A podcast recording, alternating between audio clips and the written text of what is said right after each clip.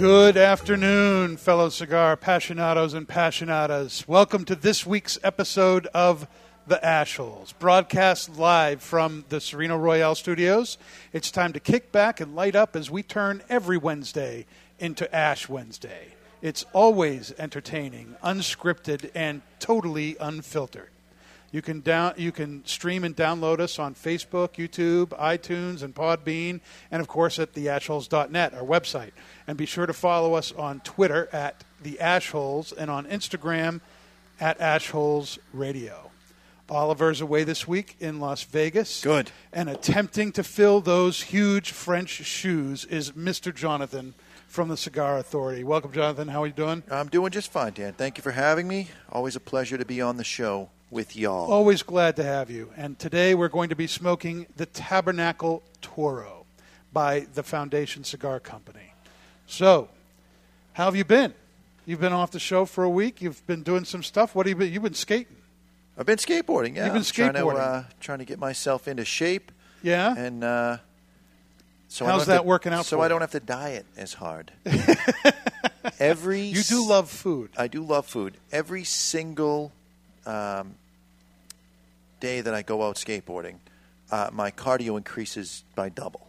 Really? I've noticed. And I know because it was so few times I could make it back and forth on the half pipe, and then I'm out of breath and I got to take a rest for a minute.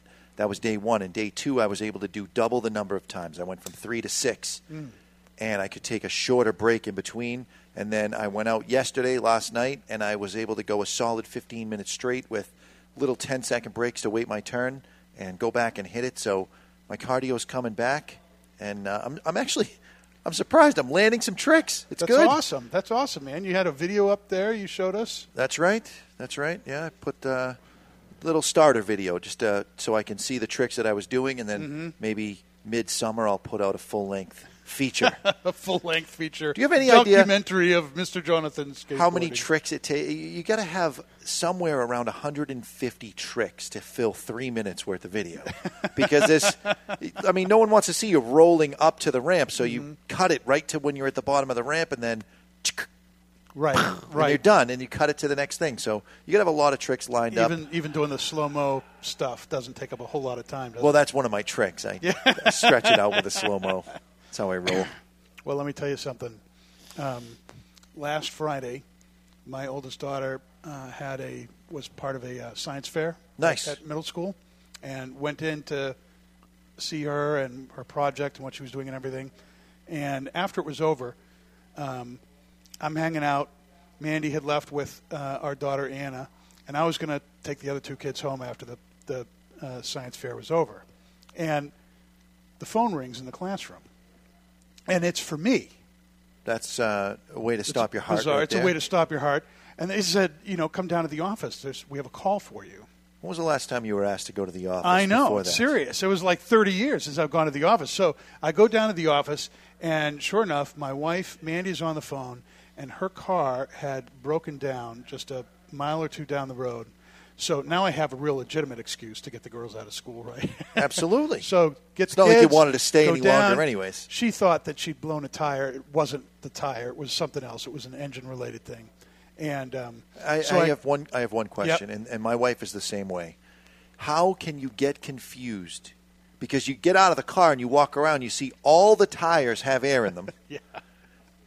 You can eliminate tire from the possibility of whatever's wrong. She heard a pop.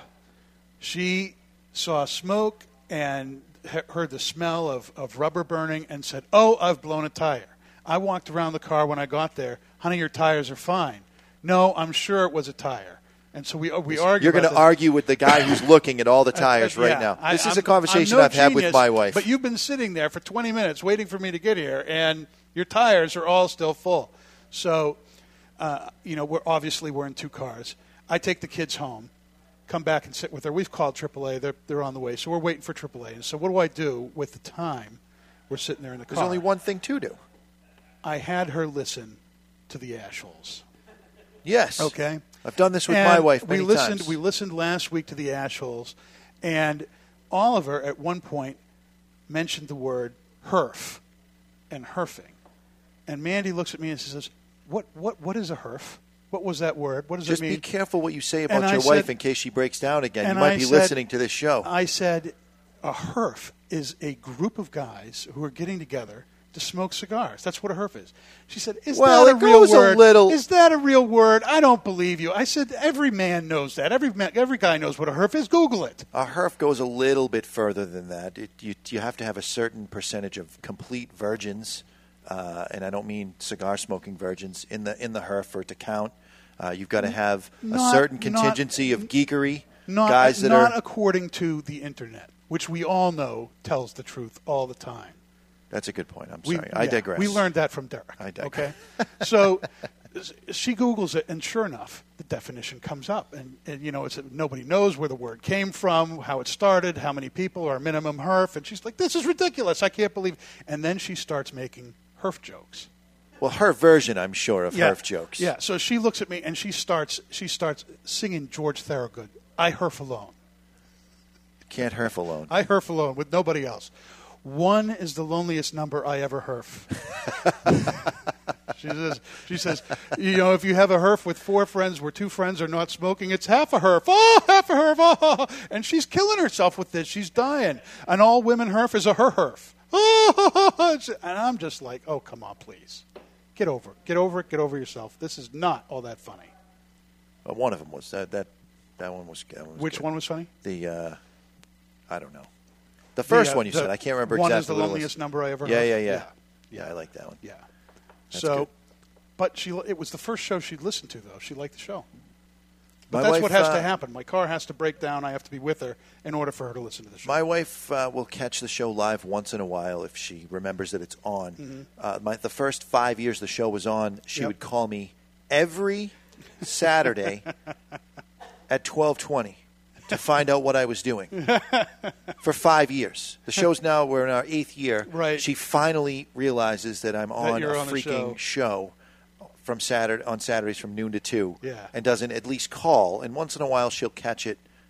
When we were streaming on Facebook, she would catch it there once in a while. Oh, that's funny. That's funny. And, you know, Oliver's kids called in last week on the show. I heard, yeah. Oh, my gosh. Time. Franks and Beans, World War III. They're arguing, fighting.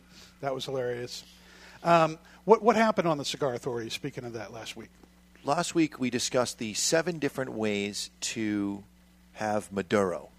Mm-hmm. So different companies go about Maduro different ways, and you would hope and pray that they all did it the natural way, but there's many other ways, including bruising the leaf. You can cook the tobacco. Right. You can raise the temperature. There's a couple of ways of cooking. Mm-hmm. You can raise the temperature in the room. You can put it above a steam bath. You can roll it in your hands. You can create a tobacco dye out of stems and rot the stems and create this black water. So lots of different ways to have Maduro come about. There's only one real way, and that is to just age the crap out of your tobacco. Right. And then you get a nice dark leaf, which tends to be sweeter. Mm-hmm. And was the appeal of Maduro. Was the sweetness of it. Right. But the American palate has shifted over the past few years, and people want stronger and stronger cigars. Mm-hmm. And the honest truth is, if you got a halfway decent Maduro wrapper, it's got some sweetness to it, you can kick the blend up with tobaccos that are a little more raw. They're going to present more peppery and kind of mask the harshness of the tobacco with your sweet outer wrapper. Mm-hmm. And this is the direction that some companies are going with their cigars. Okay. So that's what we talked about. Wow. That sounds really interesting. So this week we are smoking the Tabernacle Toro. And this is a very, very full-bodied cigar. Foundation Cigar is headed by its founder, Nicholas Melillo. And Melillo was born and raised in Southbury, Connecticut. He's a New Englander, which is awesome. And he loved cigars. His dad loved cigars. Grandfather smoked a pipe. He grew up about an hour away from the Connecticut River Valley, where all the tobacco farms are, and just grew up with that kind of love of things. And right out of high school, he got a job at the local shop where he grew up in Hamden, Connecticut, the Calabash Shop, which is still there. And almost instantly, they just handed him over the responsibility of figuring out what to bring into the store, what was good and what was bad. you know, here are these guys who own a cigar shop. Sure. But they didn't smoke a whole lot. So here's this 18-year-old kid with, you know, the cigar nerd. They handed him over everything. So he's all of a sudden making all the orders and tasting and everything. And something I'll say about Nick, I've met him several times. He is the kind of person, he has that personality that if he dips his toe just slightly into the water and he likes how that water feels, he doesn't even take his clothes off. He is all in, head first, and hopes that the water's deep enough. You know, sort of just dive and check the depth after. Yeah. This is his personality. So I can just imagine him being a young kid in a cigar shop, surrounded by all these cigars, hearing all the different things, the different brands that are out there, and wanting to try everything. Very dangerous position to be in. Yeah, yeah. And, you know, for anybody, but at that age. Never met him myself, but I've read some, you know, interviews with him and things, and he has said, you know, virtually the same thing, that when he was 18, he knew everything that was out there, where it was made, what the prices were, everything. He just knew everything about it. You run the risk at that point, too, of I was the buyer here at Two Guys Smoke Shop, and I still assist in that role. You run the risk of getting into the geekery of it all. Right. And unfortunately, the reality is that the geek sticks sell by the single, and the regular brands. Let's take Dos Hombres, for example. We sell 500,000 Dos Hombres out of the Two Guys Smoke Shop locations, you know, and online. That is not a geek stick. That's not something that people are going to travel far and wide to get, but it's what sells by the box or by the bundle. And it's a tough position to be in, balancing having enough of the geekery and enough of those standbys to be able to stay in business. Right. Very tough. But I digress. We digress. Well, Melillo goes off to college, gets a degree in international business, and after a year or two of milling around Europe and fooling around doing some things, he never gets away from the cigars. And Jonathan Drew from Drew Estates calls him up and offers him a job with him. And he goes to Drew Estates, and he ends up working with him from 2003 to 2014. So he's just all part of that, just as the boom's going off and everything, and they're getting real big. And then he decided to leave and start his own company. Which coincidentally happened right around the time that Swisher International acquired Drew Estate. Good point. Melillo is responsible for the acid lines. He created Liga Privada for Steve Saka. This is a young kid that totally immersed himself into the tobacco side of things at Drew Estate and worked his way up to master blender status, right? Which for a white kid from Connecticut is just unheard of. It's quite the accomplishment. I'll say that. That's good to know that we're live. Yes, we are up and running. You're swiping everything over there. You're making me nervous. So he ends up going out on his own in 2014? 2013 he left, and then in 2015 he founds the Foundation Cigar Company. And right now there are four brands that come out of there: the Wawense, El Wawense, the Upsetters, which is kind of, you know, it's an infused cigar using botanicals. Cigars, Charter Oak, which is an everyday smoke. They range from $5 to $6 a stick. They're fantastic. We've talked about those on the show before. And the Tabernacle. Which we're smoking here. And the Tabernacle is available in 6 sizes. A Torpedo, that's 4.5 by 52.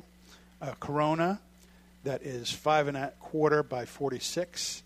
The Robusto, which is a classic 5 by 50. The Toro, which we're smoking, 6 by 52. Double Corona at 7 by 54, and a Lancero at 7 by 40. And he's got this, he calls himself the chief of the broadleaf. And kind of knows, you know, growing up in Connecticut, the Connecticut River Valley, Connecticut broadleaf is one of his favorite things. And so, no surprise, the Tabernacle is a Connecticut broadleaf cigar.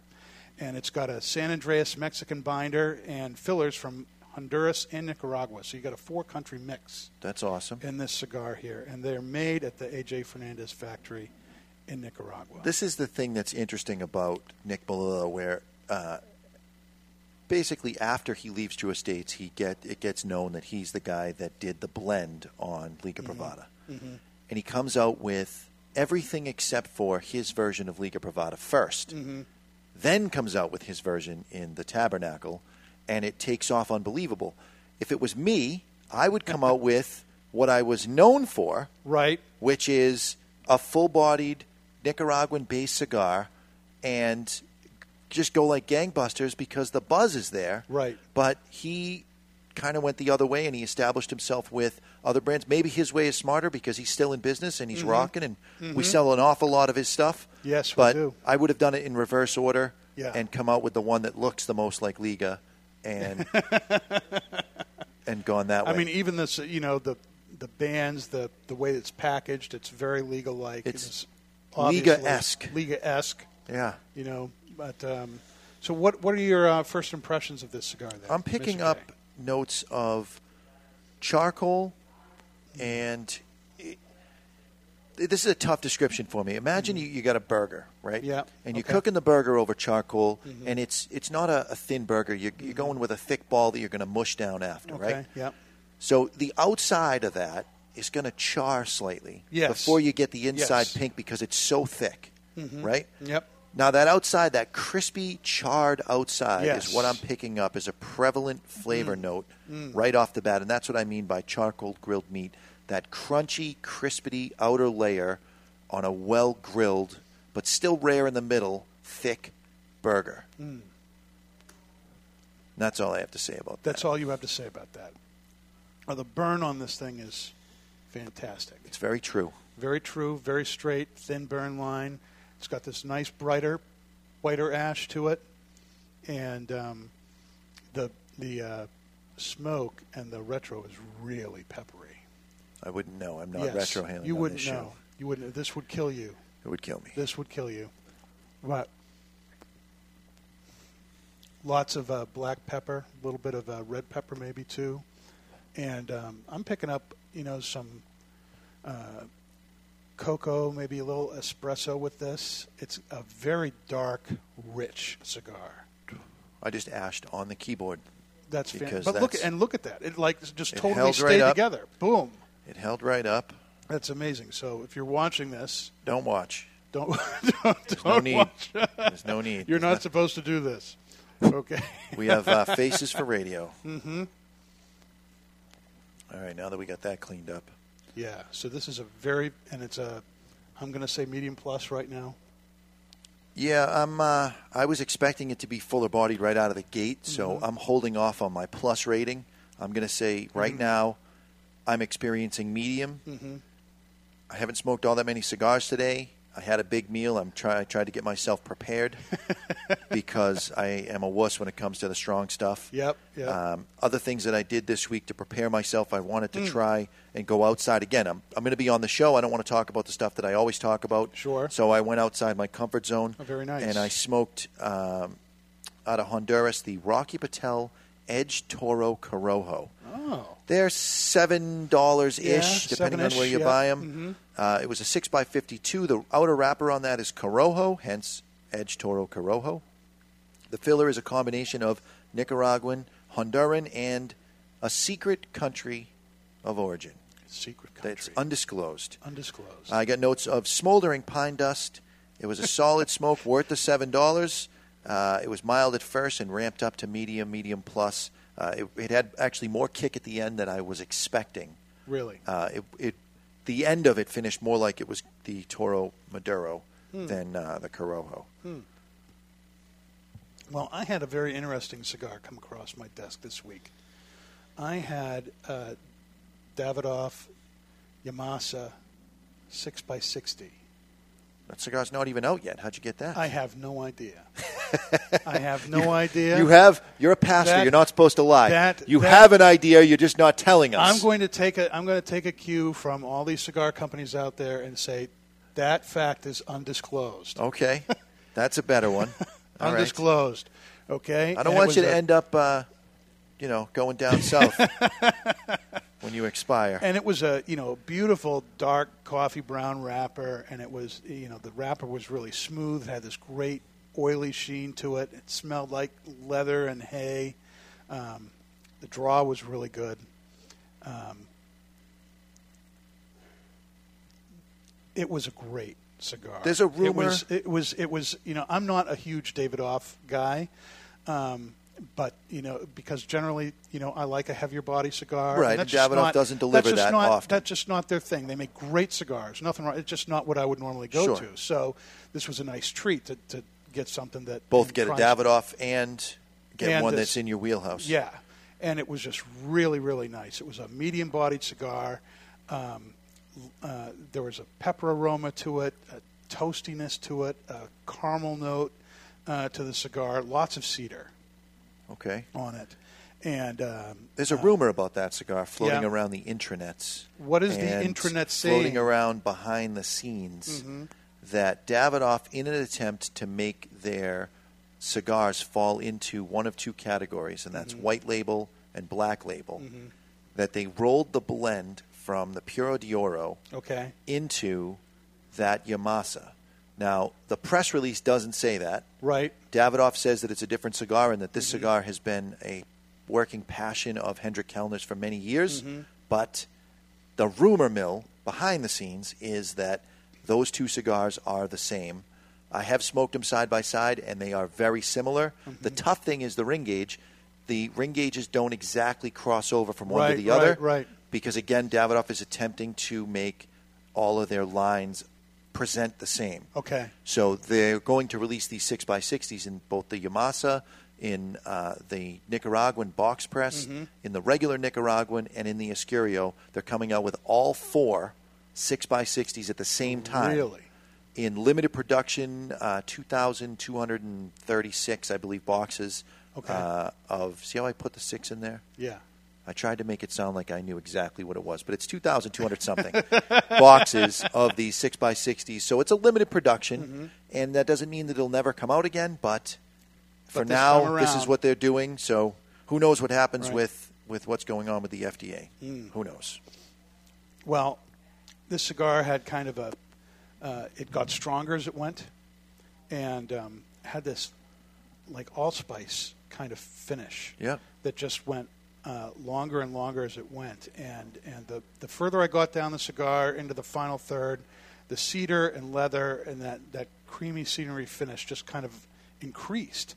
And it was a I was really surprised. It was pipe-worthy. That's good. I tend to like a cigar that has a shorter finish. And I find the Yamasa, I've smoked it a few times, the Yamasa tends to have a long finish. And like you said, as the cigar develops, the finish gets longer and longer and longer as those as the smoke builds up on the inside and maybe the tars build up in there.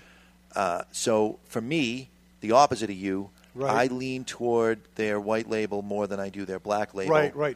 Because the finish is shorter. And I like just about everything that Davidoff does. I mean, I don't dislike the Yamasa. It just it's a little strong for me. I get heart palpitations smoking it.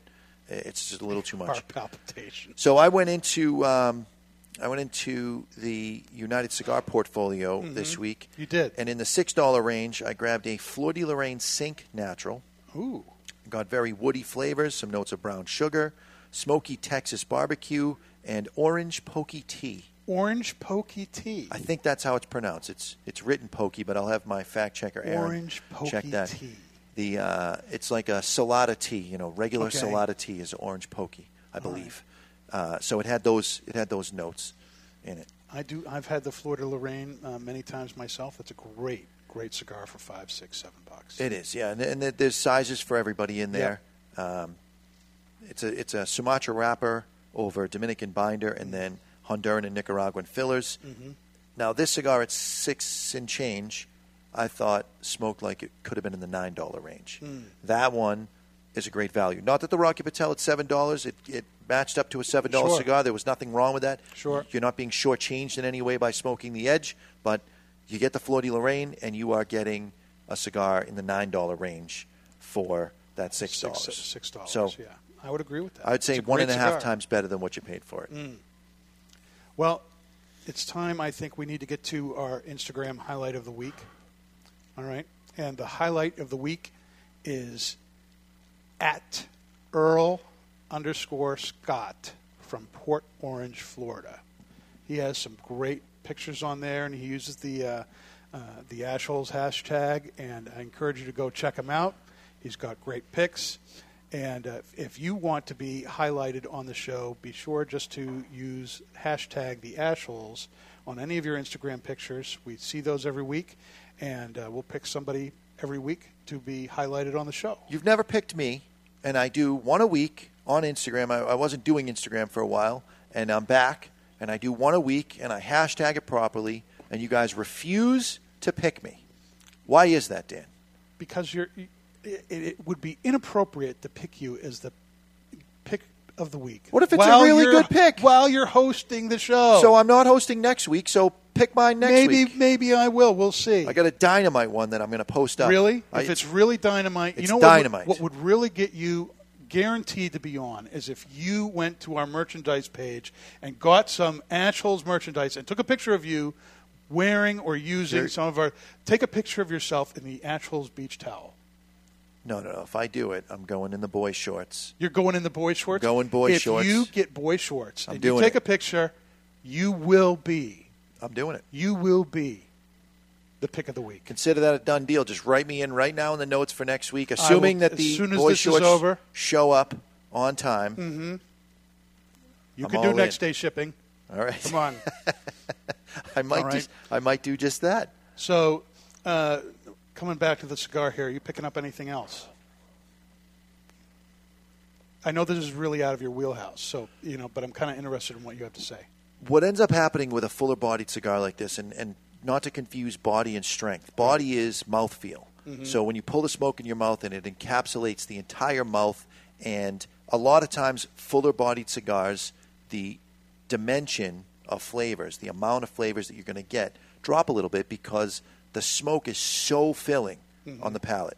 So that charred beef flavor is still there. Mm-hmm. Some subtleties around barbecue spicing kind of coming around, and maybe that's just my brain wanting it there because we're coming into barbecue season. But maybe a little cumin in there. Cumin I could get. I'm not getting any of the pepper. It's very smooth, like a molasses sweetness to it. It's good. There is a very sweetness to the cigar. And, the pepper really is not in the draw. It's in the retro. And so I can understand why you're not getting that, being the wuss that you are about retro and cigars. Okay. But this is very, very smooth. And like you said. Surprisingly so. Yeah. I was expecting, because it looks rustic. It looks like it's going to be. It looks like it's going to be a rough kick in your pants. It is. But it's not that. No, it is not. Mm-hmm. All right. Well, it's about time for the break, yeah? And coming up after the break, we're going to announce the AshHole of the Week. We're going to do some viewer mail, and we're going to do another Miles with Styles. So hang around.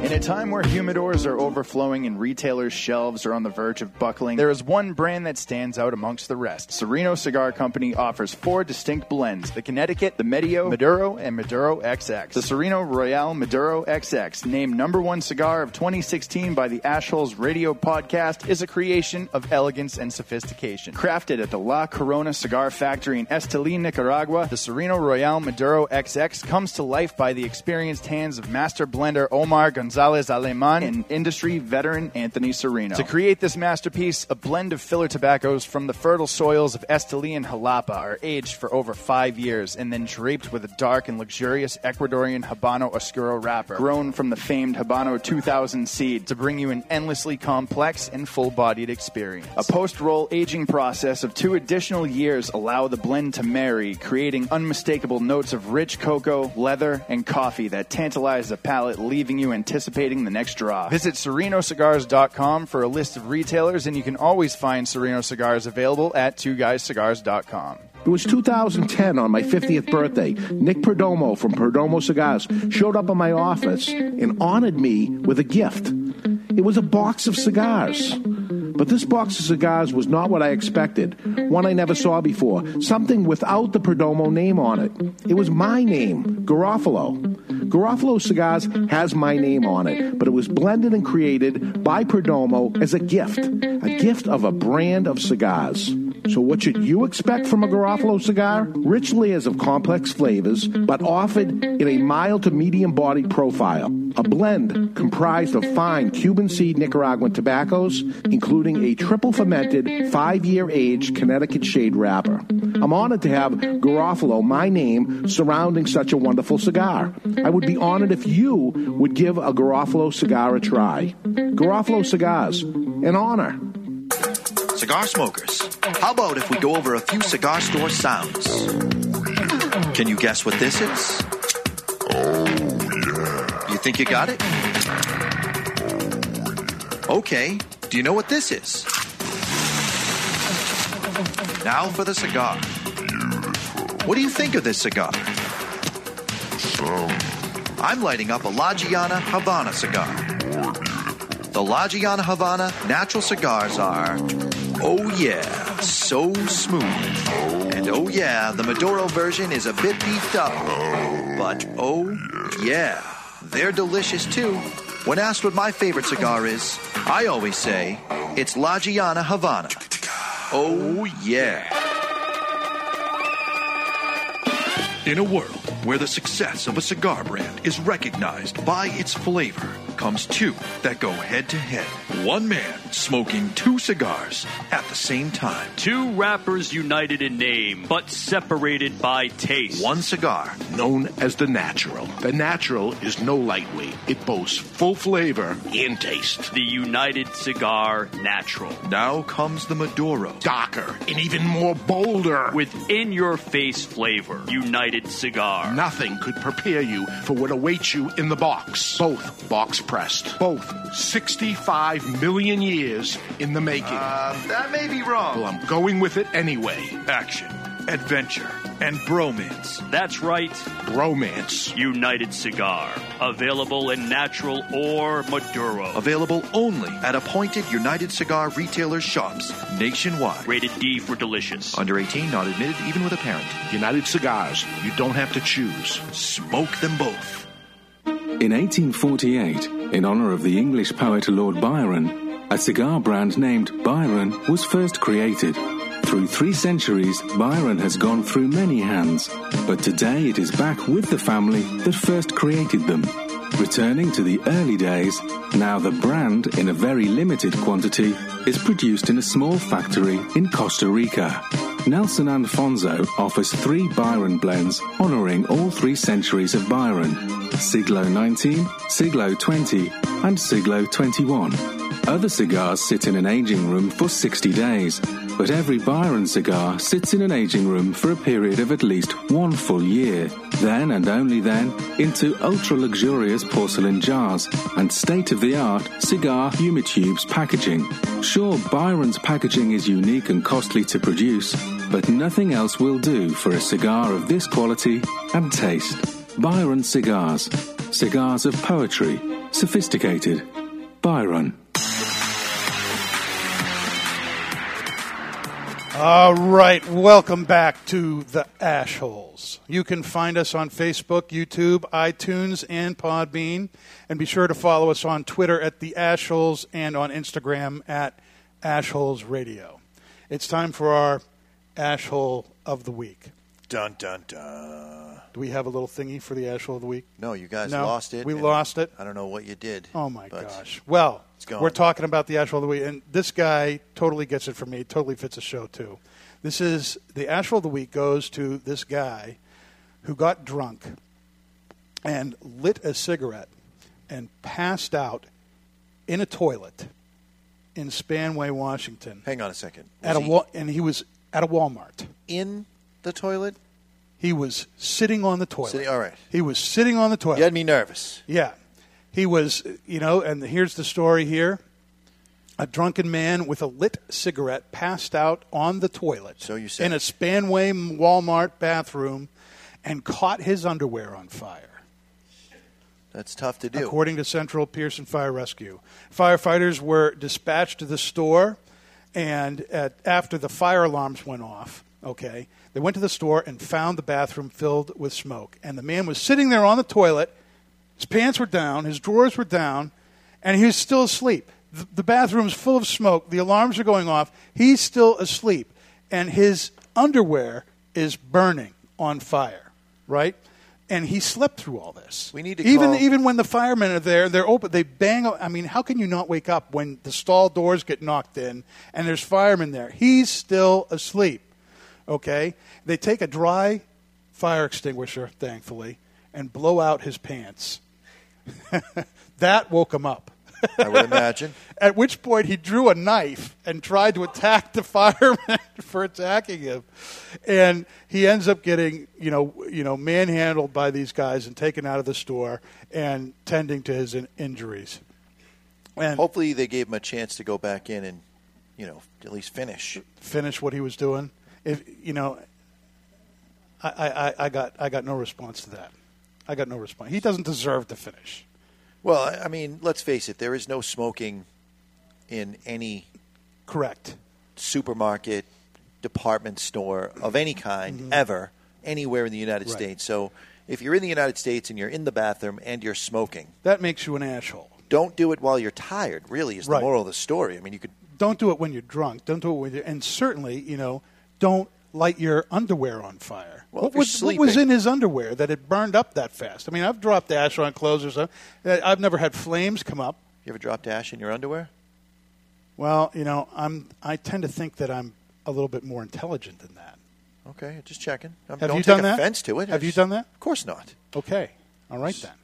But then to light your pants on fire and still say, so this guy has burns on the insides of his legs. And he's sleeping through this. That's just so. He's the AshHole of the week.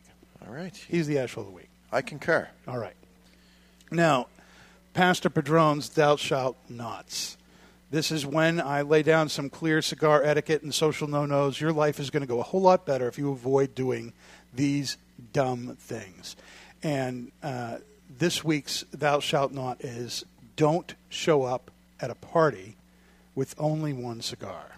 I completely agree. This is something that bugs me every once in a while. Somebody will come over, or I'll show up at a party, and somebody will come out with a cigar, and cigars are like these things that just attract guys. Do you have one that I could smoke? I'd love to smoke a cigar too. No, sorry, this is just for me. I'm not saying you just look bad. I'm not saying you show up with a jar full of Byrons, right? At $30 a whack. Mm-hmm. Maybe you have a Byron for yourself, and you show up with some Dos Hombres, and you pass the Dos Hombres around for the folks that weren't bright enough to bring their own cigars. If you're a cigar smoker and you're going to a party, you should bring a few. I'm not saying you got to supply the entire party. Right. My cousin Jeff, my cousin Janelle's husband Jeff, cigar smoker, and the family expects me, being the guy working at a cigar shop, I'm going to bring cigars. Mm-hmm. To my cousin Jeff's credit, he shows up with his own cigars to share. Nice. To help share the burden so that I'm not busting out all the expense. And, I don't show up with cheap cigars. Obviously, I got a reputation to uphold, but I don't show up with...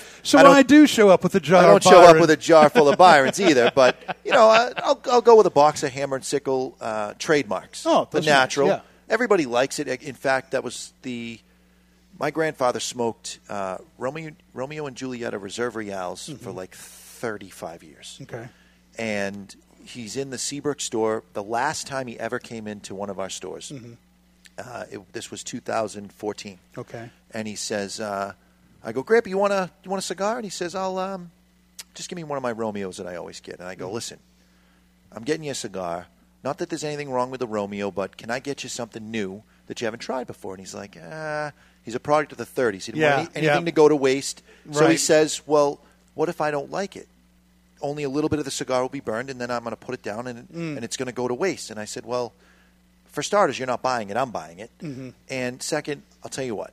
Don't slobber all over it. It's my grandfather. Yeah. Old French family, we kissed on the lips all the way up into my 30s until I realized how freakishly weird that was. So I go, listen, I'll if you don't like it, Johnny. Exactly. I'll finish it. He still had all of his teeth at 96, by the way. Oh, that's good. All of his original teeth. Good for him. Original teeth. So he ends up lighting the cigar, and he gets about an inch in, and he goes, Jonathan...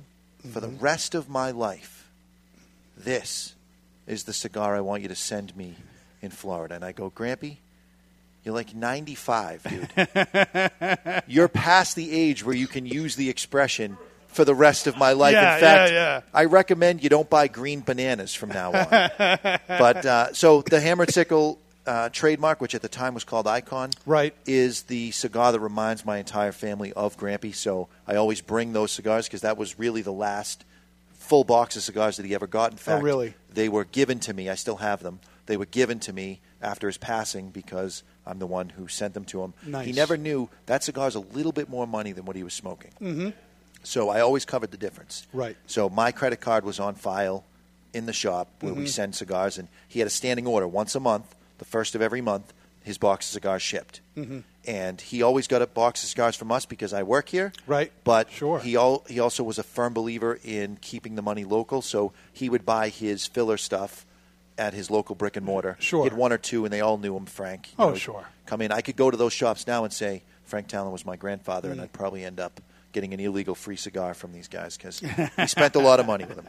But rest in peace, Grampy. There you go. Yep. I for a long time, I got together with a bunch of pastors up in Wolfboro, New Hampshire for a week every June, and I knew a lot of them liked cigars, and I would always show up with 20, 30, 40 cigars for the week for 5, 6 guys, and it was, you know, I was always going to show up with cigars for myself. But I did not want to look like the guy who brought the stuff. Exactly. And so I spent the extra money, and it was a great thing, and it created some great memories. So that's awesome. Do that, you know. And it works the same way, you know. You don't bring just a flask of scotch to a cigar. You know, you go to some. I'm not saying, you know, you don't bring scotch to a cigar event, but you go into somebody's house and you guys are all smoking cigars. You don't bring a flask.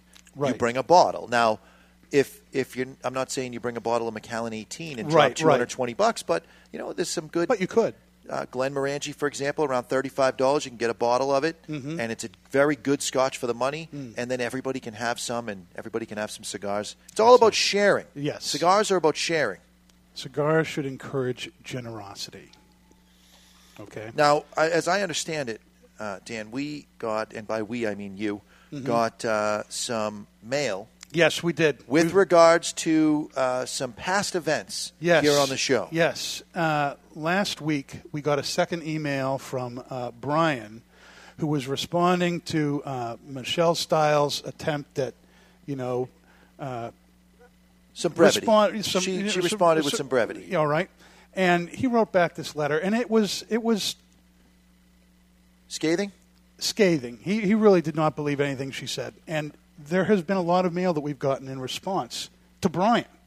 All right. And so now let's not vilify Brian, because I appreciate myself somebody that is willing to tell me when I'm doing the wrong thing. Right. In their eyes. Right. And there's a difference, though, between telling somebody the wrong thing and doing it in a mean way. Yes, but that is a very fine line, and perhaps Brian is like myself, who if I think it, I say it. Yes. And people tend to take things that I say the wrong way because I never mean anything bad, but sometimes my inflection isn't the nicest thing. No, that's true. You don't have to be so quick to agree with me. Okay. You could have said, no, you're a nice guy.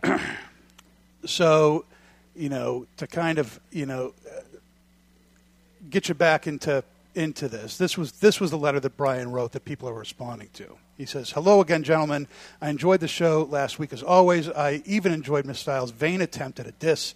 Unfortunately, she earns 0 style points. You see, this saying I think we all learned in kindergarten goes something like this: sticks and stones may break my bones, etc.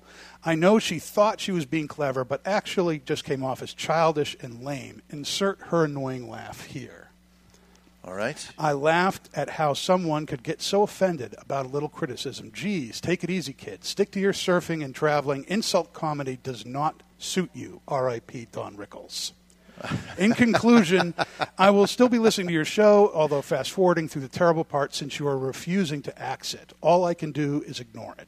Even though she tried to add some cigar talk, it still seems off, fake or forced, almost as if she had to do something because I brought up a good point. Sorry, Michelle. Taking the high road as always. No vain attempt to dish you in return. Leans back and puffs cigar. Ah, to be debonair. You know, you're really very rigid about certain things.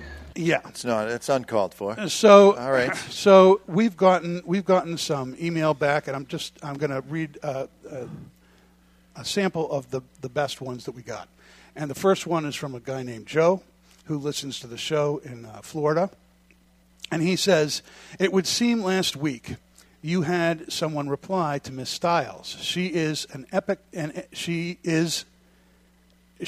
an epic funny way." Gave him exactly what he asked for. First, cigar talk, in telling him what cigar to suck on. Sure, he'd look like a gay boy sucking on such a phallic fresh cigar. There's nothing wrong. But did not recommend him. But she did recommend him a cigar in a funny and epic way. Second, she discussed cigars and cigar-related material in the country she was visiting, Mexico, I believe. She was then told she wasn't very debonair by your host, Mr. Jonathan, the DJ guy. That would be you. That would be me. Okay. This despite her very funny and polite reply. She even led off by thanking him for his email and then called him cute and recommended a cigar. How much more gracious could she have been? Grace is the heart of debonair. Sorry, Jonathan, but you're flat wrong. What was his response? Not only did he get everything he asked for, but he then had to attack the young lady personally. I found that classless, and despite his claim of being debonair himself, he was anything but. And skipping down to the end, he says 103 points for Miss Stiles. 1 for the witty reply, 1 for incorporating cigars into the segment, 1 for making me smile, and 100 for putting up with sad little strange men like the only Stiles hater in such a gracious, debonair way. All right. And okay. I'm going to take the criticism in stride. I don't know. I'm very anti-criticizing the criticizer myself. So... I appreciate the fact that Brian wrote in and expressed that he didn't care for it. Yeah. He did get what he asked for. And sometimes when you – my dad used to always say when you try to teach somebody a lesson, it always costs you something. Yes. So it cost you a little dig with that Dos Hombres Emperor thing. Mm-hmm. You know what? I would just – at this point, I would just drop it and let's move on. We're going to continue to do the Miles with Styles. I do think it's a cute segment. And I do hope that she continues to incorporate some cigar talk, since this is a cigar podcast. Yes, and she is. I want to read a little bit from one more letter here from a guy named Frank. Oh, thank God. Okay. And don't worry, he, I don't think, mentions you, I think. Are we finished? Yeah. No, apparently not. No. I can assure you, he's addressed this to Brian. So, Brian, if you're listening...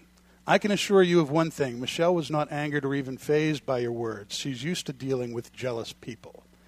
Did you stop and listen to what she said? She was funny and then added exactly what you wanted added.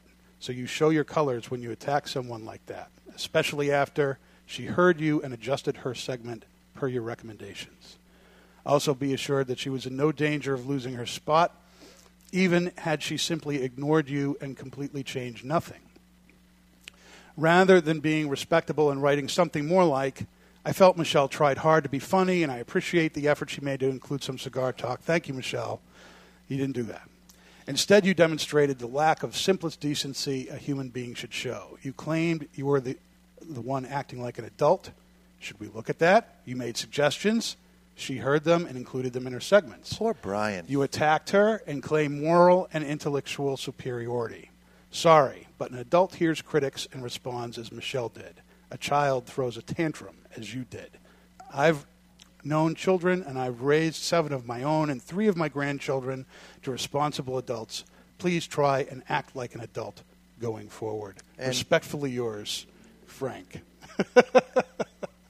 I'm not saying that Frank doesn't make good points, but I do hope that this stops here because we don't need to go any further. Brian has taken a pretty severe beating for this. But this I don't know that it's completely deserved. I'm not, but this maybe he could have tempered his response a little better, but this is interesting to me. We have gotten a lot of responses to that interchange from the last couple of weeks. Well, hopefully it's very interesting. Hopefully everybody moves on and writes in. I would like to. I mean, Michelle has not brought this up again. She didn't say anything about it last week, and she doesn't say anything about it this week in her Miles with Styles. Michelle is a great friend. She's a big supporter of the AshHoles. She's a professional surfer and model, and we are going to listen to her Miles with Styles segment for this week.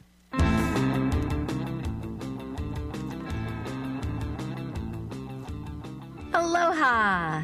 After all the travel I've done recently, I just wanted to relax at home and did just that for most of this week. I did a little surfing in and around Iwa Beach. I spent quality time with my family, and I enjoyed just stopping for a bit. My only adventure out was for food and to visit the premier cigar shop on Oahu. Cigar, etc. is that shop. They had a wide selection of fine cigars. I ended up getting a few for my father that my friend and your host, the good Pastor Padron, recommended.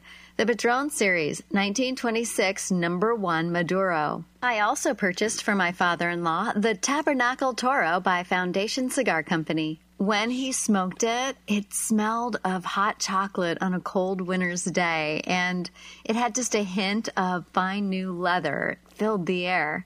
I rather enjoyed the smell, and my father-in-law gave the cigar a solid thumbs up. He said it was rich and creamy from beginning to end. Speaking of delicious, butterfly ice cream on Coral Street is one of my favorite dessert shops. Matcha, which is green tea ice cream, is divine, but you can't go wrong with any of the more traditional tastes as well. All their ice creams are handcrafted, and you can taste the quality. Butterflies is a must-stop for me when I'm near Coral Street in Honolulu. Tomorrow, it's off to a modeling gig in Alaska. But that's a tale for next week. This has been Miles with Styles, and you're listening to The AshHoles on United Cigar Radio Network. And there you go. Now, she's hot chocolate. Hot chocolate on a cold winter's night. First of all, she's from Hawaii. How the hell does she know anything about a cold winter's night? Did she grow up in Hawaii? No, actually. Her. I'm not looking for a life story over here, Dan. Her parents live in Maine. Okay. They live about 2 hours from where we are. All right. And so she has experienced the New England winter and all of its knows it better than we glory, do. All right. Know. The aroma of hot chocolate. I don't know about that.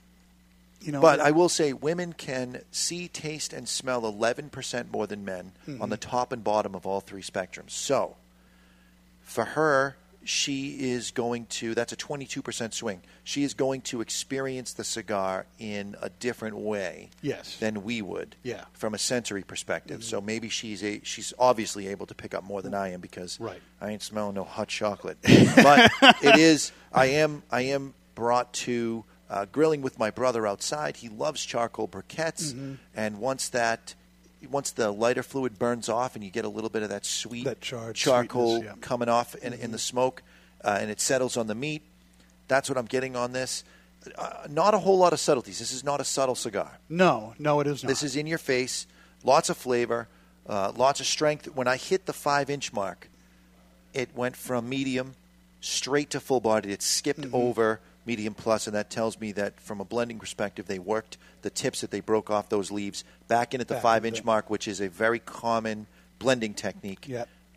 There's been no other spikes. It did dip a little bit in strength now that I'm at about the 3-inch mark. I'm halfway through. So it has dipped back down to medium. So I would expect right around where the band is, there's some more tips built in there, and we're going to go back up to full. So flavor-wise, very consistent all the way through, but as far as the strength goes, a little bit of a roller coaster ride from this Tabernacle Toro. Yeah, I would agree with that on the whole. For me, it's cedar, leather, some dark cocoa, maybe a little bit of coffee. I do taste that charred component that you're talking about, too. There's a sweetness to it, and I'm picking up, because of the retroing and stuff, some black and red pepper action going on with this. That really has been the same all the way through. The strength of the cigar has gone up and gone down a little bit as it's gone through the cigar, but those flavors have not really changed at all. Yeah, I concur. I am picking up the slightest little hint of red pepper at this point at the 3-inch mark, so I'm with you there. Black pepper, not so much, but some of the red pepper, very prevalent. This week, coming up on the Cigar Authority, we have our local rep for J.C. Newman Fuente, Brad Jarvis. Oh, Brad. I love Brad. He's a bit of a Scotch expert of sorts. Really? I don't know if that means he knows a lot about Scotch or if he just drinks a lot of Scotch. But we're going to find out on the show as we pair Scotch and cigars and we celebrate the life of Carlito Fuente, who passed earlier this year. Yep. We're going to smoke two Fuentes back-to-back and enjoy them with Scotch, and we'll toast to all of our dearly departed friends, especially Carlito Fuente, and I expect to toast to my grandfather. His favorite toast? Up yours. He would raise his glass. Now, he a product of the 30s, so he is a very prim and proper gentleman. I have never in my life heard him utter a swear or curse word of any kind. Really? Not the S word, nothing. Nothing. Not even, I don't think I've ever heard him here. I've never heard him say the word damn. Really? Ever. But up yours. For him to say up yours was such a shock. I mean, all the grandkids would stop and look and like, is he mad? What's going on? And it turns out this was his toast. Yeah. And we all say it when we toast to him at our family reunion every year. That's cool. That's good. You're going to do one for Avo, too? Yeah, absolutely. Absolutely. There's lots of people you could have. You guys are going to have a fun time. Yes, we are. So, next week, what are you guys smoking on? Am I on the show next week? Is Oliver here? No, Oliver is back next week. So I'm off the hook. Oliver, the Frenchman, will be back, so you're off the hook. And we're going to be smoking the Flor de Lorraine Grand Vale by Warped Cigars. Okay. And I'm really excited about this. Warped is something that I've been hearing about, and we've just got them into our shops. And I have really enjoyed these. I'm looking forward to sharing my thoughts. Yeah, I smoked one. It was good. It wasn't my cup of tea, but I can say that it performed well. It burned well. There was a good draw, good burn line. Excuse me. From a flavor perspective, it didn't light my bush on fire, but your bush.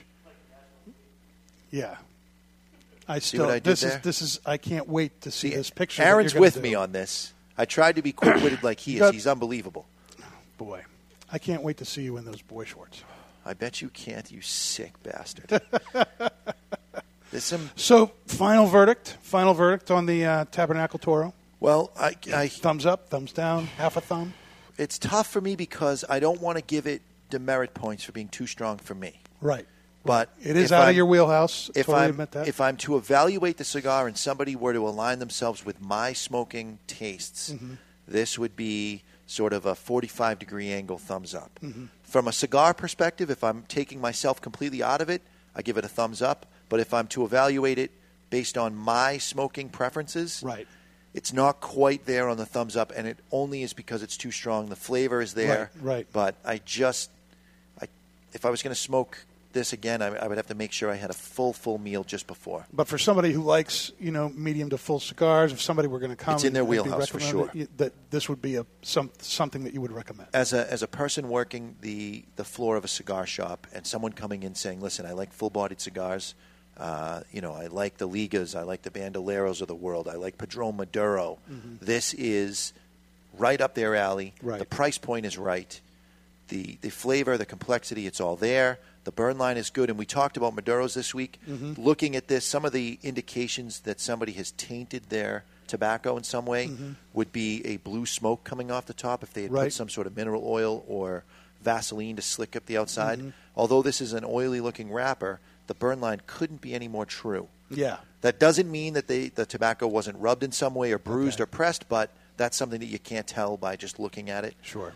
It is on the dark side, but if it is broadleaf, there's a lot of sugars in broadleaf, and they ferment darker. Yes. So this is not outside the possibility of being a completely natural broadleaf Maduro. It's not coming off on my hands or my lips or anything, so I don't think there's any dye on it. It's very good. It's very good. Well, for me, who is a medium-plus, full-body guy, this cigar is right up my alley. Big thumbs up from Pastor Padron for this, and I'm excited. I'm excited to recommend this to anybody out there who hasn't tried it yet. And I will say that I would smoke this again. You would smoke it again. I would smoke it again. And there's some cigars. That's a big thing. I love the folks at LFD, but I'm never smoking one of their Oscuros again as long as I live. It's so far too strong. And I like the taste of it. I wish they could do that cigar and use way lower primings because the flavor on it's great. But as far as the strength goes, I would not smoke that again. This is not so far strong out. It was only at full-bodied for a small amount of time, and then it calmed right down. And honestly, I kind of enjoy a little bit of a roller coaster like that. Sure. I'm almost talking myself into a thumbs up, Dan. There you go. I'm almost talking myself into it. It's that good. All right. Well, it's time to wrap up. It's time to wrap up episode 25 of The Ash Holes. And that's what you've been listening to, The Ash Holes, Unfiltered Cigar Radio, broadcasting from the Serino Royale Studios, where we turn every Wednesday into Ash Wednesday. You can download this and any episodes you might have missed on Facebook, YouTube, iTunes, and Podbean. And be sure to follow us on Twitter at The AshHoles and on Instagram at AshHoles Radio. We'll see you next week. And if you happen to be smoking your Tabernacle Toro, always remember to keep the lid end out of your mouth.